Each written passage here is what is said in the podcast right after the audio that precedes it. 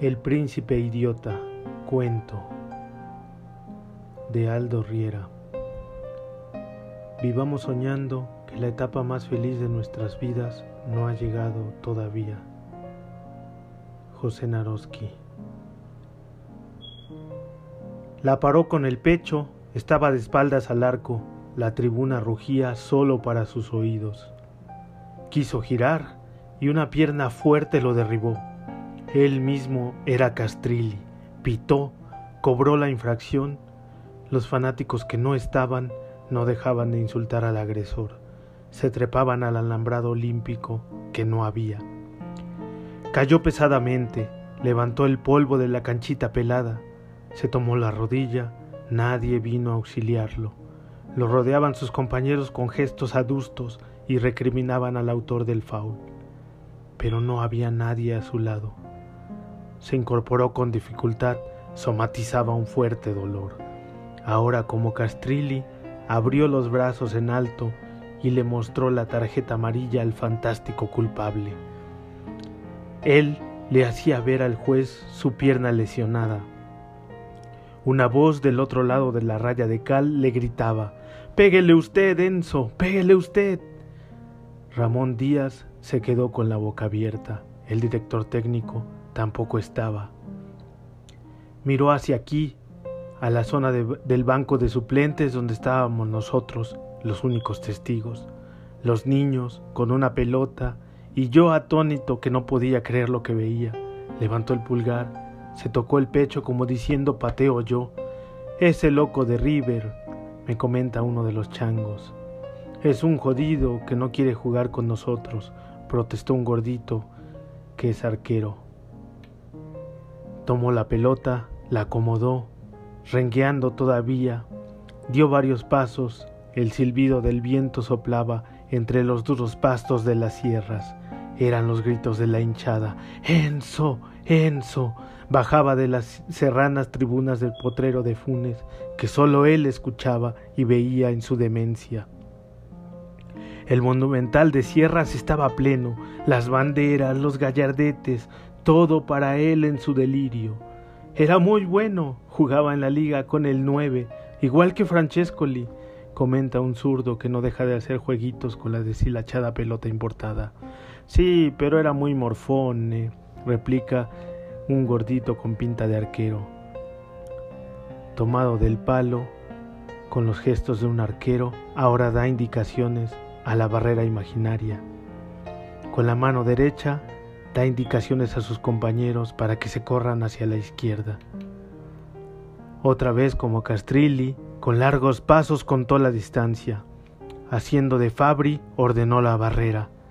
Tomó carrera, ya no cojeaba, pateó a Loenzo, se recortaba su figura en el aire como la de un príncipe.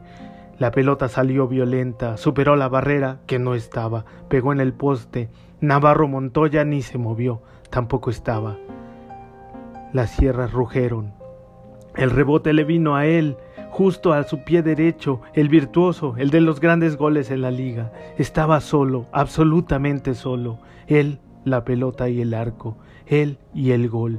Pero se apuró, le entró mal. La pelota voló por sobre el travesaño, totalmente desviada. Entonces escuchó una recriminación. No erre ese gol, Enzo, no erre ese gol con la mano haciendo de bocina Ramón Díaz desde el banco de suplentes donde estábamos nosotros y no el técnico. Nadie le reprochó.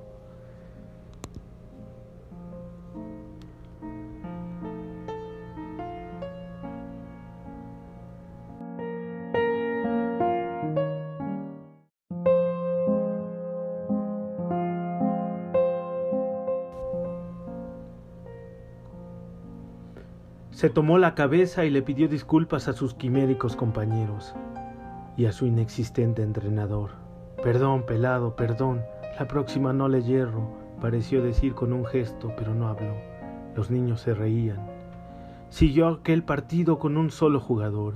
Iba y venía, la pelota al pie, la paraba de pecho, giraba, gambeteaba, lanzaba, pateaba al vacío, tocaba e iba a buscar. Ponía toda su pasión le protestaba a un Castrilli que no lo echaba.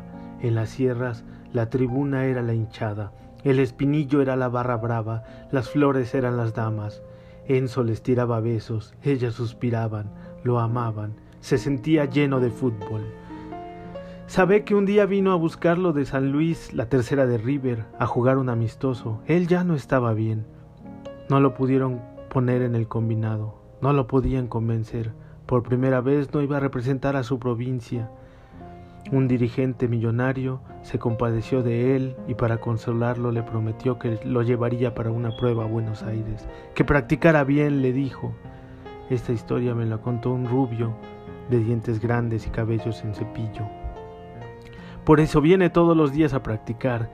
Dice que tiene que estar bien entrenado para cuando lo llame el Ramón y nos saca la canchita y no nos deja jugar. Vuelve a protestar el supuesto arquerito. El partido sigue, jugaba, transmitía, cobraba, protestaba, todo lo hacía en plena soledad. Se pasó en la carrera, la pelota le quedó atrás, giró y el arco casi de espaldas, saltó con las dos piernas en el aire e intentó una media chilena. Le pegó justo, la pelota se introdujo en la valla solitaria y el gol. Y él gritó, y los chicos gritaban como burlándose. Gol, sí, gol, grité yo, contagiado, gol, bien Enzo, agregué entusiasmado y ahí me di cuenta de mi increíble actitud.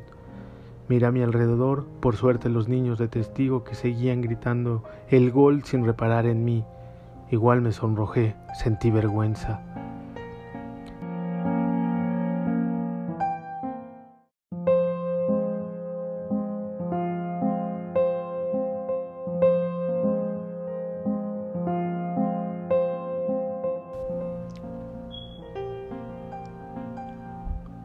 La tribuna de sierra pareció festejar. Las piedras se movieron en avalancha, los arbustos hacían la ola, el gramillón se trepaba al alambre. Todos festejaban ese golazo. Él era el único que vivía ese momento sublime, el momento del gol. Cualquiera que fuera, en cualquier lugar que sea, el gol es único, tiene un elixir que sabe a mieles, por eso lo grité, me justifico, por eso él lo saborea como un manjar, mientras el monumental serrano se viene abajo. Se puso de pie, levantó los brazos, Miró al cielo con los puños cerrados, lo vi de espaldas, la camiseta con el número nueve, sucia de tierra y sudor, barro de triunfo. Ahora saltaba de alegría frente a su tribuna desierta, les tiraba besos a las damas, que le arrojaban flores silvestres.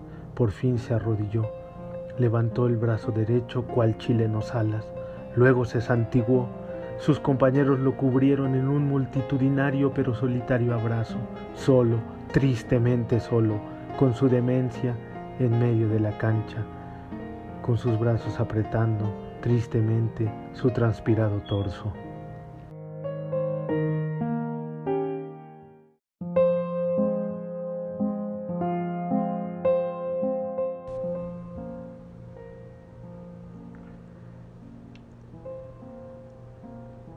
Desde que lo dejaron esperando, no se sacó más la camiseta de River, me dijo un coloradito pecoso. ¿Sabe qué? Vive con su madre, es una viejita que le tiene mucha paciencia. Ella también cree que lo van a venir a buscar de Buenos Aires, agregó un rubio con cara de gringo. Está del tomate, lo único que hace es no dejarnos jugar. Es un idiota. El gordito siguió con su protesta.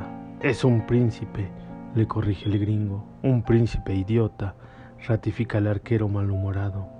Lleno de gloria, con la pelota bajo el brazo, deja la canchita. Enzo, príncipe, no te vayas, venía a jugar con nosotros. Se burlan los changos. No les responde.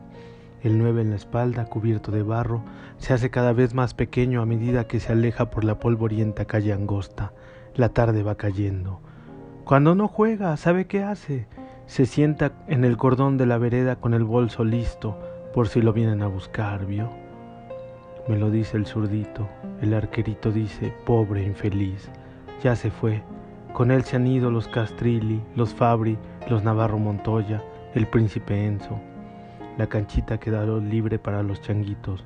El sol, el sol se ha ocultado sobre las tribunas que han vuelto a ser cerros. Solo se oye la brisa de los pastizales. Ya no hay hinchada. La tarde ha caído, La sombra como un manto va tapando el césped que deja de ser verde. Vuela la tierra del área pelada y húmeda del sudor iluso. Pero eso no impide que los niños jueguen su postergado partido. Cae la tarde. Tienen poco tiempo. Jugarán hasta que no vean la pelota. Jugarán hasta que el que hace el gol gana. La cancha ha quedado sola. Un silencio de paz reina en tierras puntanas. Vuelvo al grupo de turistas que regresa de visitar el monumento.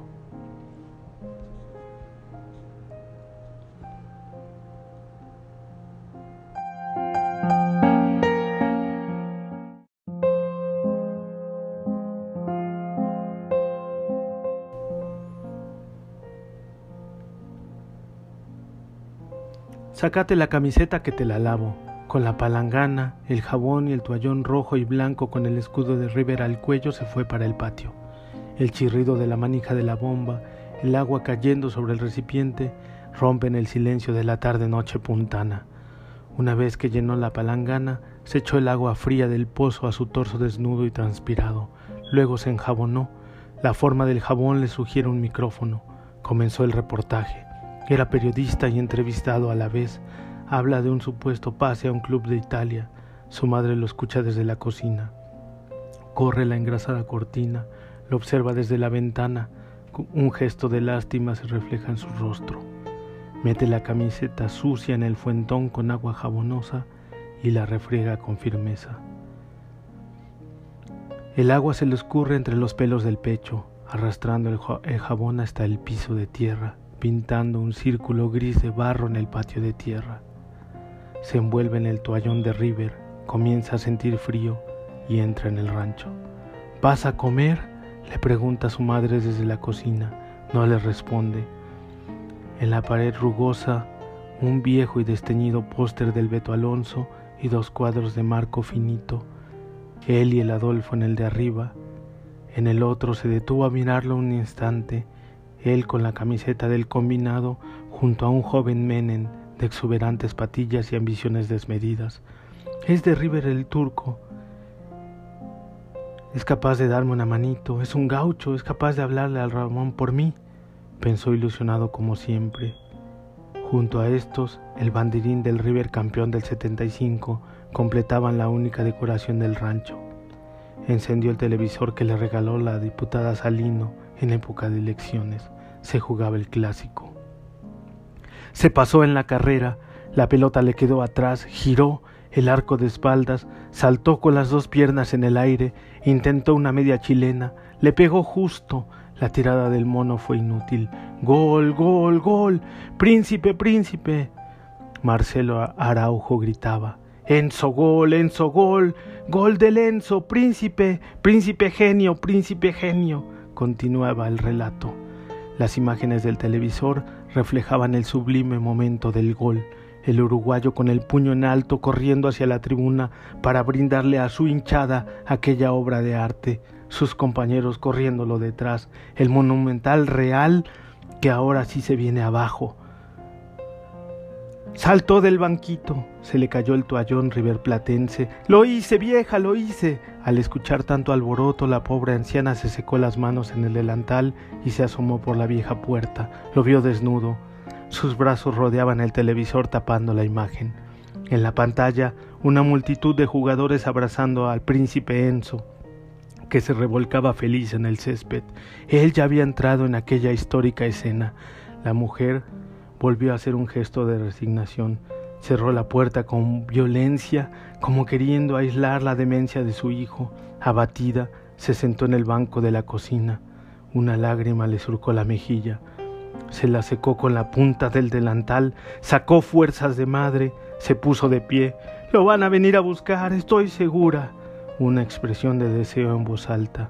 Siguió refregando con fuerza, tristeza y esperanza el número 9 de la camiseta. Nosotros seguimos viaje a Mendoza. Este cuento está dedicado a todos aquellos que viven sostenidos por una ilusión.